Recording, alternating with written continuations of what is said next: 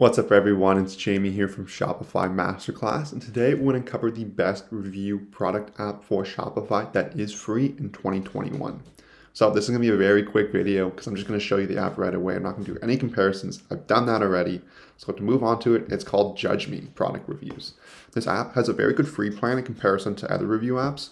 There's um, you can basically push for unlimited review requests, which is really helpful, and it is free, and you can essentially have unlimited reviews.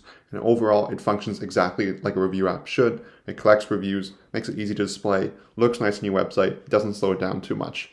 So here's the demo product. So if you go to the demo of the app here, you can see the reviews on top. So it shows you how many reviews there are, the average rating. Then you get down and it adds this customer widget so you can see how many reviews there are, the stars, and what the reviews are, and who it's from.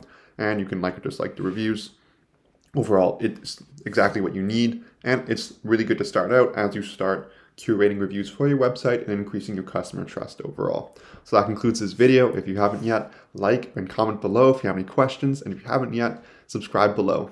Thank you for watching.